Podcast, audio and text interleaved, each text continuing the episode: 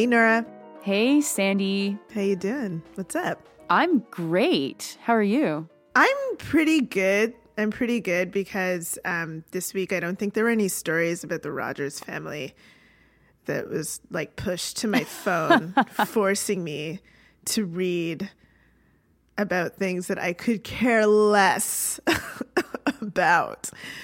God, is it over? You could care less. Is it like I, I truly, I couldn't care less. You know what I'm trying to say. I was like, I don't know if you could care less. I couldn't care less. Yeah, I is it over? Do you know? I really haven't read any of the stories. Uh, Is it done? Can we I, I don't know. talking Are you about them? me? You're more connected to. English Canadian media than I am. I have no idea. Oh, they're not being featured in French language media. We have our own uh, family of mystery and intrigue, and it's the Péladeau family, and they have not been in the news in the last like six months. Well, lucky you. okay, listeners, guess what? Also, you, Nora. Uh, Sandy and Nora is the runner-up for best podcast in Toronto, according to Now Magazine. aw, that's so nice. That's the first thing that we've ever won. Isn't that great? I think that's really wonderful. And the thing that's the most great about it is if they had done it correctly and had two separate categories, one for fiction and one for nonfiction, we would be number one. hint, hint for next time. That's a good point. That's a good point. And um, I want to congratulate the the real winner, whose podcast name I The Parkdale Haunt. ah there you go. You know, I thought it was a bit funny that we um, are winning a best podcast runner up prize in Toronto. But Sandy, do you know how many people listen to our podcast from Toronto? Um, a lot. The most? Is it the most? Yeah, the most of, of any Canadian city. Um, just to put this in perspective, in the last six months, 51,000 people from Toronto have tuned in. And the next city, uh, I don't know if you want to try and guess. Um, the next city, Mississauga, No. Ottawa. No, Ottawa's like fourth. No, it's Vancouver. And, and, and Oh, that's really? at 17,000. This is 17,000. So more than double uh, than uh, people, uh, more than double uh, listeners are listening in Toronto. So thank you so much for considering. I guess that's where the votes came from. Yeah. Thank you.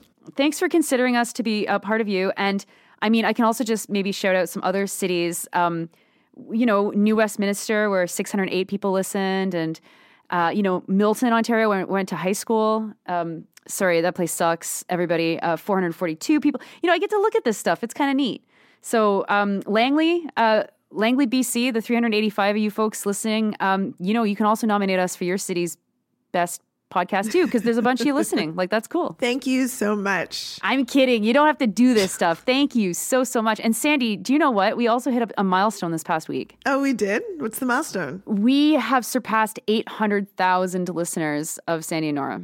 What? That is amazing. Wow. That's a lot of listeners. That is It's amazing. a lot of Sandy and Nora. Well, thank you all for tuning in. sorry that we swear so much, but not that sorry. No, I'm not sorry for that at all. All right. Let's do some more gratefulness. Let's do some more thinking. Yes.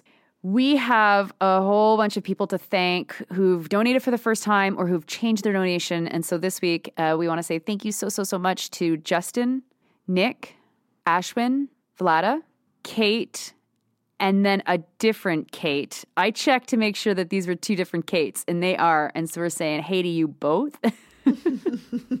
and Hannah, thank you so much. Okay, Nora. So I've been listening to the news and, you know, it kind of feels like two things are happening at the same time with respect to this pandemic. It feels like um, the officials, at least, uh, I mean, I'm seeing this both in Canada and the US. The officials are starting to get a little bit nervous again, as though there is going to be some sort of spike. And at the same time, it seems like um, there's a this tension around a lot of things starting to relax, and still this question of what we do to solve this impending spike and whether that should include vaccine mandates. Are you seeing the same sort of thing? Yeah, and and as the cases like continue to circulate, uh, I'm seeing the rise in some parts of Canada, like in Manitoba, where uh, the people who are vaccinated and people who are unvaccinated are kind of making up almost equal percentages of who's getting sick. Um, not exactly equal, not 50 50, but like pretty close between unvaccinated and vaccinated. Now, the vaccines, they reduce the, the transmission rate. And so that's really, really important to, to mention. And when you have people working in close quarters or whatever, of course, COVID is going to continue to circulate. But the vaccines are majorly slowing death and the severity of COVID. Um, and that's really important to, to note because when you look at who is in the hospital, who's in ICU, and who has died, that is disproportionately people who uh, were not adequately vaccinated, which is which is the two doses. But yeah, it seems like it, it, things are you know, we're hearing brace for the the fourth wave, or or will uh, you know that's Ontario messaging, or will there be a fifth wave in British Columbia, Alberta, Saskatchewan, Manitoba's in the fourth wave. I mean, the Maritimes and Newfoundland, Labrador are just fucking loving it still. New Brunswick had a big spike, and they're back down. But you know, it's really important to to note that there there seems to be this common refrain that we're, that we're I mean seems to be there is that we're hearing all the time. And I looked at the national numbers and they're actually like pretty low. Like they're they're low uh, cases per 100,000 people relative to where they have been in the last 6 weeks the last 2 months uh, with a couple of exceptions. So Yukon is the hotspot and they've got uh, you know, in the in mid mid 300s of cases uh, per 100,000 uh, uh, residents, which is um, very high for Yukon. And then on reserve, it's still much higher than the national average. It's 167, I think, cases per 100,000 people, but that's still lower than it's been. So not acceptable, but at least, you know, an improvement. But then you have situations like in Nunavik, which is northern Quebec, where they have uh, 1,701 cases per 100,000 people, which, if you translate that into the city of Toronto, that'd be like 50,000 cases active. Wow. And we're not hearing these numbers in the national news. Everything kind of gets lumped together. And there's always this oh, it's always getting better. It's getting worse. Oh, it's getting better. And it's like, okay, but we're all vaccinated. How could it even possibly get worse? And then you look at Germany, where they've got more cases now than they've ever had during this pandemic. And you think, oh my God, it's um, like, how? How? Except their vaccine rate is 66% and it's not even, right? So there's pockets of like large pockets of unvaccinated individuals. So there's a lot of context missing to these numbers, and I think that it just continues to make people feel anxious and as if this is just never going to end. It does feel that way uh, in some ways that this is never going to end, um, and or that we've uh, perhaps, you know, the way that we've dealt with this pandemic, we're just moving into a new normal. Because what does end really mean in this context now? A lot of people are slowly returning back to work or slowly returning back to school if they're not back already. But there are these new rules, and it seems like maybe that might be a constant for the foreseeable future. Yeah, I think that that's probably fair. And and you know, it's it's also important for people to keep in mind that if we had not tried to control the the, the spread of the virus in the way that we did, it probably would be over by now and our death toll would be way higher. And so there has been a lot of of um, need, uh, reliance on people's solidarity to obey the rules and do what they can to slow the spread of the virus, which has inevitably pushed it to be longer, right? Because it has not circulated through as many people. But the upside of that is we have saved lives.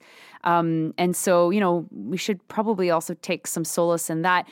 And you know, Sandy, I had my first exposure at my at soccer this past uh, week, which was quite. Oh my God! Someone on my team had COVID. Wow! so, oh no! Yeah. Are they all yeah, right? good. I think that they're okay. I, th- I haven't heard. I haven't heard that anything's bad, and I think no news is good news with this kind of thing. Um, and there hasn't seemed to be any cases as a result.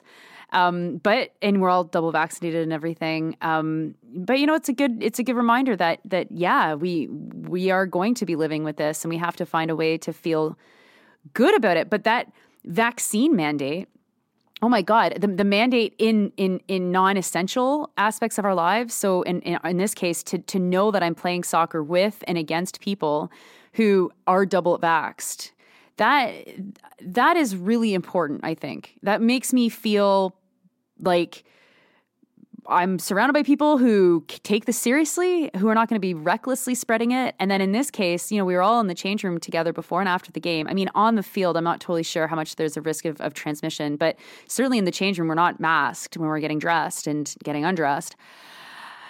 Yeah, I think that the double vaccine de- uh, mandate definitely helped to, to stop anything that may have spread. Yeah, the vaccine mandates, I mean, yeah, they definitely help. I, you know, at the beginning of the year, um, when we started school uh, and the undergrad started, I looked out at the crowd during orientation and was like, "Oh, we're all fucked here. That's great." there's there's no way that this is going to be safe, but actually my concerns haven't really borne out. It's been, you know, they have the the whole campus um, is under a vaccine mandate and you cannot come to class, you cannot come to work unless you are uh, double vaxxed, and you must be wearing a mask. And you are, I mean, they initially had a rule that everyone needed to test every week. Um, but they they removed that rule pretty quickly into the school year um, because the tests that we were using were these spit tests that they said were gave a lot of false positives, which made me quite nervous. But it turns out that it's fine.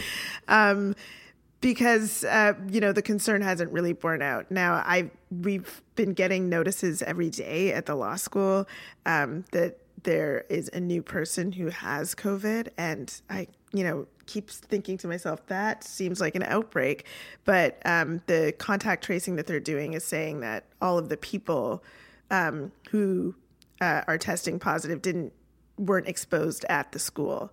And so and you know testing has been going well for for people who are coming to class. So i don't i don't know. It seems like things are okay yeah so what's interesting is we're getting to this point now where um, vaccination rates are getting to be quite high um, i ran this these numbers last night and in the past two months, there's been a lot of, of change uh, within vaccination rates um, in some parts of Canada.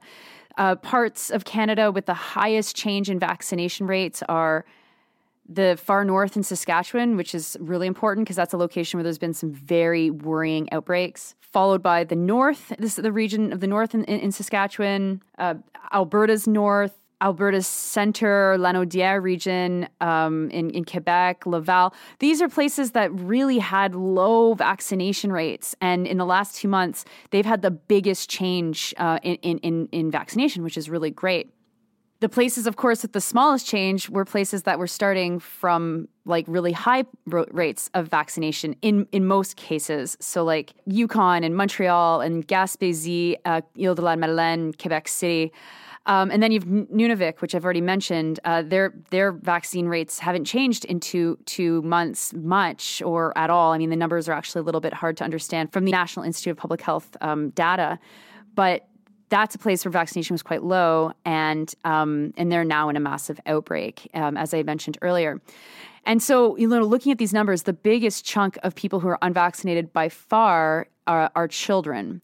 And I'm, I'm, you know, what's so fascinating is the way that politicians are talking about vaccine mandates is that th- that this is the way to end the, the, the pandemic. That the vaccine is still being pushed as the way to end the pandemic in the way that it was being pushed last year at this time when the vaccines were just being approved as a way to end the pandemic. And, you know, staring at these numbers, staring at uh, the fact that fewer and fewer and fewer people are going to be getting vaccinated from now on. I mean, there will obviously still be more people, and public health needs to be doing that targeted outreach. What's interesting is that you've got the federal government has made it very clear that they're not going to put in a vaccine mandate from the government side. And we can talk about whether or not that made sense or or that's that doesn't make sense. But instead what they did was they've downloaded the responsibility onto employers and onto non-essential services. And there's a limit to this because Sandy, I don't know if you saw in the last couple of weeks, but just as Quebec's mandate was um, about to be enforced, so you know, healthcare workers had all this time and they had to get vaccinated, and we're at 97% vaccinated. It's really, really high they canceled the mandate. I did not see that. yeah, I think I think I heard something similar happened in Ontario, though, right? they keep pushing back the mandate for for workers in long term care. Yeah. Mm-hmm. And so in Quebec, what happened was they looked at where the lowest rates of vaccination are and where the highest opposition to it is. And they looked at the numbers and they realized that they couldn't impose the mandate without having like healthcare services massively impacted. And we're already like running on a thread. Like there's already emergency rooms all across this province that have to be shut down routinely, uh, obstetric wards being closed and, and people being told that they have to give birth like far away and all this kind of stuff. So this is this is like the context. And so now we have a situation where it's like, I have to be double vaxxed to play soccer but the the nurse or the or the personal care worker or the doctor who's who's coming to save my life doesn't have to be double vaxxed. Right. And I'm not sure society is ready to deal with that kind of cognitive dissonance. I mean, yeah, what a weird public health conundrum to be under. What what side of this argument do you fall down on? Like, do you think that they shouldn't have pulled the vaccine mandate and they should have enforced it? And you know, with the consequence of of not being able to um, properly service, or the other side. I have been more and more convinced that the mandate's power was in threatening people and not so much in actually enforcing it. Because the way, like when it's been downloaded to employers, what that means is now employers, unions, employees are all the ones who are who have to like deal with the refusals are going to be wrapped up in court cases and it's going to push people into like very extreme and weird positions. And you know clearly there's some circumstances where the government has to just say whoa like we're going to blink because we need to have this emergency room open. And and it's like how has this not been the obvious outcome from their perspective not from the average person's perspective i think that this stuff is all pretty high level and it isn't necessarily something that everybody should be paying attention to but how do you not think that this is going to be the natural result if you don't impose a mandate from the state saying every single person needs to get vaccinated or else have a good reason why they're not being vaccinated Right, right. I see what you're saying. Although I will say that I do think that for these employers, it's not necessarily the case that they're out of the woods with respect to lawsuits because if people can somehow prove that their employers made them less safe by not taking the action that they needed to take to make all the employers safe, that that could could be something that they have to worry about. I'm not sure, but I, I see what you're saying. Like, um, had the government just done this in the first place instead of uh, downloading this, perhaps it would have been different. But I see, you know, you know, I think I'm with you on this because initially, when you when we spoke briefly before the show, and you said um, uh, that this is what you wanted to talk about, I was like, oh, are we going to disagree on the air? But I think I see what you're talking because we barely ever do. Uh, I see what you're talking about. Like um, that makes sense. It is, and like with the the threat and versus the enforcement. But I do worry about what that means for everybody else um, who who is um, you know forced to work under circumstances that may be less safe. Yeah. Yeah, of course. Yeah, and so what what I've been so fascinated by is that the conversation is just about the mandates, just about the mandates. Teachers need to be mandated, public service workers need to be mandated, blah blah blah. The, and and, and the the space that the mandate discussion and debate has taken up has actually erased any location for us to have a conversation about. Okay, so what do we do with unvaccinated people within society? Like in general, right? Because because the argument about being safe is going to be the case at the supermarket, at the you know at, at the doctor's office, in a hospital, like in these locations where you cannot deny someone service if they come in and they're unvaccinated. But so then the question becomes, Well, you can, you can, but currently, no, is what you're saying. I, I mean, can you? I mean, like, even if, like, uh, the only thing that we have with a, a, a mandate that is firm is like measles. And even still, I don't think you could refuse, like, healthcare service, could you? Oh, healthcare service. I thought you were talking about the groceries and, and so on that you were just referring to. Well, even that though, because they wouldn't be checking, right? They wouldn't know. Well, I'm not sure. I think they might be. I, I, they're checking here um, for very many places that you go, not necessarily grocery stores anymore, but they're checking to see if you're vaccinated. I think that's a possibility. Mm-hmm. The, the the reality though is that without the state mandating a 100% coverage of vaccines, this was always going to happen. And so then the question is like how do you manage people who are unvaccinated? And and of course the the the anti-vax world is all like, oh my god, they're gonna like start lining us up against the wall and shooting us and all this kind of like conspiracy stuff. But it's actually a really interesting question. It's like so you have a situation where there's incredible coverage of the vaccine, and that incredible coverage protects people who are unvaccinated. That protects children for now. Well, obviously, you know, in a couple of weeks, um, five to 11 year olds will be able to be vaccinated, and that's great. That will even provide more protection to younger people because these are all community things, right? But like, why is there no discussion about okay so in a hospital setting how do you rearrange staff to make sure that you don't have a pocket of like five unvaccinated people working together? Because one unvaccinated person in a whole room of vaccinated people is not going to be as dangerous as like an entire shift of unvaccinated workers. Do you know what i mean? Is that is that true? Yes because the vaccine um, now, I mean, there's a lot of like guesses on how much the vaccine um, impacts uh, spread, but the vaccine, mm-hmm. uh, you know, reduces spread by some amount. I've seen 30% to 60%. Um, I think it's probably fair to say we're not exactly sure. And so you can imagine you've got t- like 10 people and they're all double vaccinated, and one person has COVID um, the odds that it's transmitting to other people is pretty low. When you add a second unvaccinated person into that mix, then you have two people who are spreading it, and then then you start to have a, a pocket, right? Then you actually start to have a situation on your hands that that is less safe.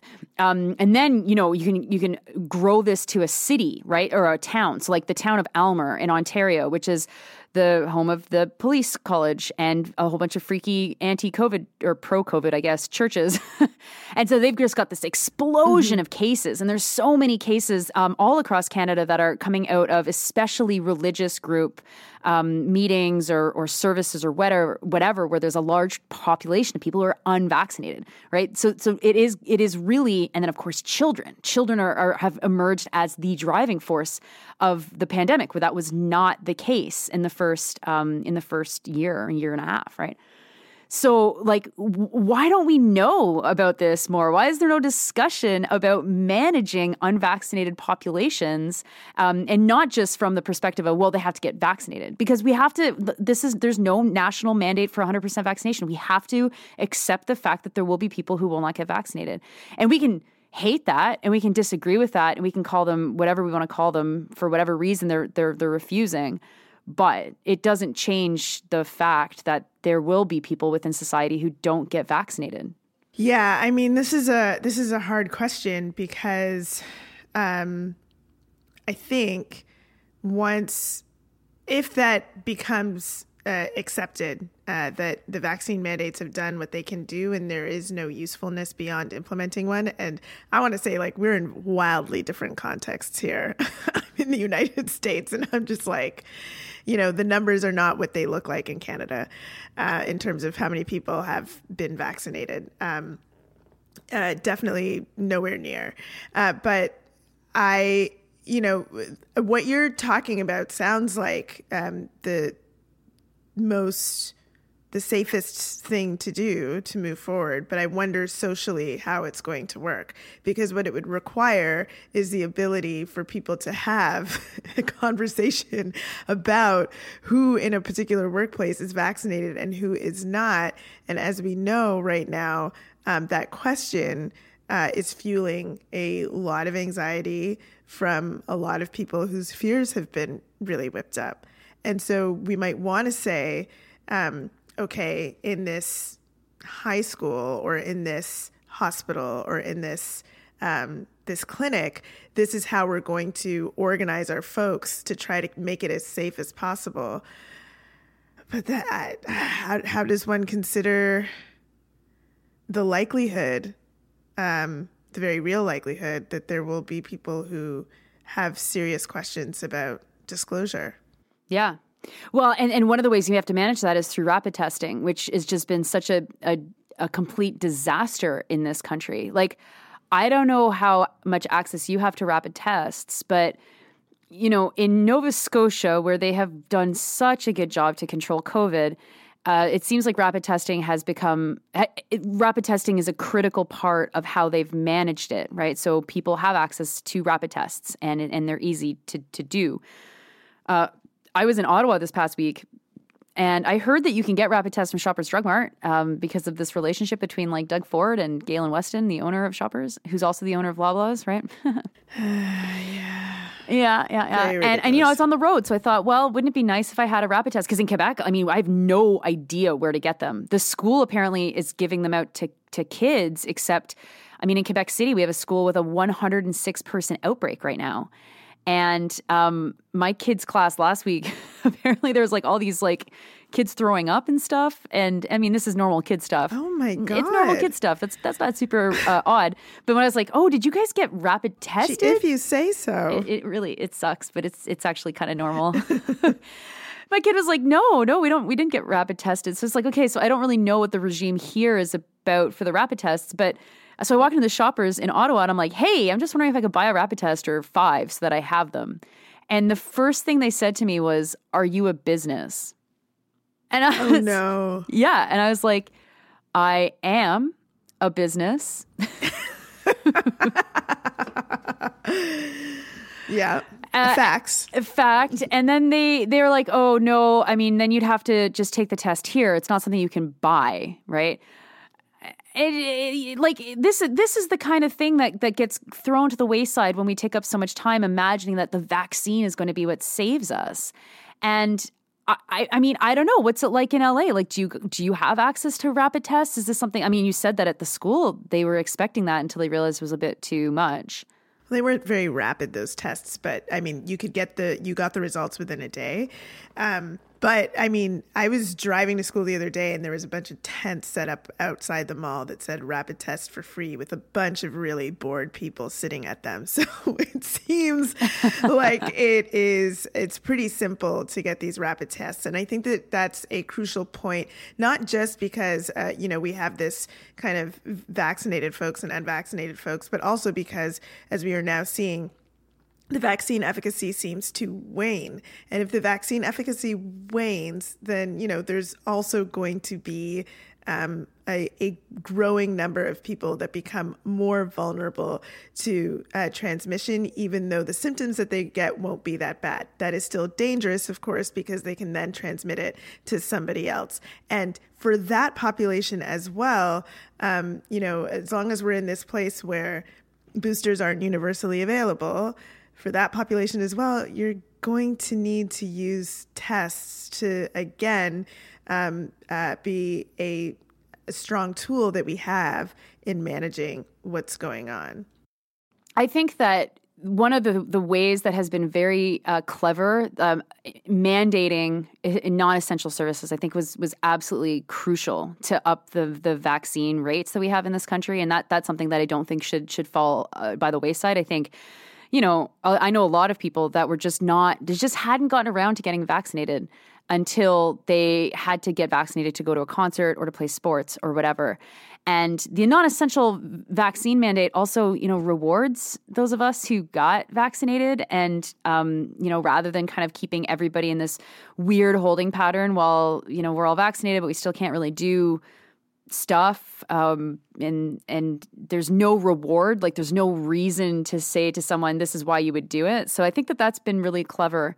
But I, I don't know like looking into the, the winter as we're all going to be uh, staying more indoors and the virus will definitely continue to circulate. And then of course you know rsv is back which is a respiratory virus that um, is is especially uh, dangerous for young children and the flu will obviously be back too. Uh, you know, uh, it, it's it's so fascinating to just see how much of a bait and switch the whole vaccine discussion really has been to hide two very crucial things. One, that our healthcare system's actually fucked, right? Like this this whole discussion goes back to the fact that they can't have a 100% vaccine mandate within the healthcare system because it would not be able to function. Oh my god. Um, and and then two, uh, like vaccine inequity around the world and how the global circulation of COVID still has a direct like impact on us. You know, one of the things that I felt so surprised by in April and May. So I didn't get my first dose until May 17th. And um, of course, you know that had that was quite a while after they started to to vaccinate people um, in Quebec. But the the amount of safety that the unvaccinated experienced as people were getting vaccinated was just so it was such a surprise to me that by the time I actually did get my vaccine, it was like, oh no, cases are are, are dropping, and people around me are getting vaccinated, and it's re- reducing the, the transmission of this of this virus. This is really good news. And then, you know, because we're then on this cycle of up and down and up and down, I think it's really easy to lose your your your kind of uh, perspective on where we really are and just how much the vaccines have worked and are good. Mm. um, which then also poses a problem too, because there's a whole bunch of people who are being protected by the vaccine who are not vaccinated. Which is a problem? Well, because then they have no no need to get vaccinated because then they're like, well, I'm not going to get COVID. It's like, well, you're not going to get COVID because your entire freaking town has been vaccinated, and you should thank everyone for that rather than being a dick. for example. I mean, I don't know that that's a a problem though. That's kind of the way that these vaccine I mean, these sorts of things are supposed to work, right? Because yeah, yeah. the likelihood that you can get 100% vaccination um, is is very low. Um, but uh, I think you know you raise a really important question about the global context, and that's a piece that I think um, is going to become more and more important you know, there is a, a vaccine apartheid happening essentially, where, you know, I was just mentioned a second ago boosters um, and whether they will be universally accessible. Clearly, I mean, in countries like the United States and Canada, because some places still haven't been able to distribute um, the first and second shots in the same way that clearly countries in the global north has. That is going to have an impact on how long this um, pandemic continues to impact us, and it's going to have an, a um, differential impact on who gets uh, harmed the most from it. As people start to travel again, um, this is going to become more and more of an issue, and this the way that this is rolling out, I think um, one of the, the deep implications are not just for this pandemic, but for the next pandemic and even beyond that issues that impact our health and how they are looked after uh, which are going to grow as the climate crisis deepens it's just it's it's not looking good. What this is foreboding is i think what we all intrinsically know. Um, but there's something that we i mean we have to do something about this. We we must shift the way the, the ways that our governments are um, in it for themselves when it comes to these huge global health problems um, for which there is no individual or being here for ourselves. We're all impacted. Yeah, but there's quite a conundrum in that, you know, Canada's high rate of vaccination shows just how popular vaccines were. And and we like we're an outlying country um, compared to certainly our peers. I mean, look at the United States just as a, as one example. And in that lies a political necessity to flood Canada with vaccines, which is what happened from the Liberal Party.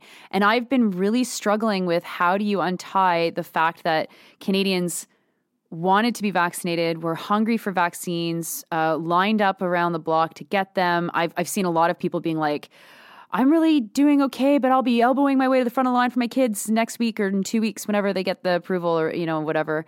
And I don't, and, and I, I'm trying to figure out then how do you turn that kind of sentiment and from people who would absolutely agree that this, that the vaccine apartheid is a problem. What does, what does the, the pressure points look like that we can that we can p- press to actually get Canada to stop being a fucking shitty global actor in this. And and I'm I'm kind of at a loss because like we have like we have not been good citizens like global citizens. And the the, the boosters i mean yeah the boosters are important for uh, they're certainly important for a subset of the population but it seems to me that in canada we're doing the boosters just because we have all these extra doses and we can't get rid of them. And otherwise they'll expire which would look very politically bad. And i mean it's just like more morally reprehensible and so I don't know, Sandy. Do you do you have any thoughts about how Canadians like should kind of kick themselves out of this reverie of like vaccine, this vaccine high, and figure out how to like you know actually force politicians to realize that there will be political consequences for not doing better globally and, and, and not like advocating for these uh, you know ip waivers which is still an issue it, just seems like it's just too easy for Canadians to go, oh, it just sucks. But oh, I'm getting my third dose tomorrow. And I'm not, I'm not talking about people who need that third dose, but there's going to be a lot of people who don't quote unquote need it, who will be lining up for it because otherwise it's going to go in the garbage. Yeah. I mean, you're asking me this question, and I'm thinking about how, um, like other analogies, other um, uh, social issues that uh, you know, you might hear the average person say that they're against such things, but are happy to just, you know, um, continue on as though nothing's happening. And the thing that um, I'm really thinking about is um, how our food gets to our tables and um, migrant workers. And if we use that as as an example, um, one, what we'll know is that it's going to be very, very difficult for the average Canadian. It's going to be very, very difficult for, for organizers to get the average Canadian to care. Um, what we know about that experience is that uh, generally, when things don't affect um, or are not directly seen um, by the you know the dominant average Canadian, and it benefits them, then it's not something we're willing to have serious conversations about um, in public.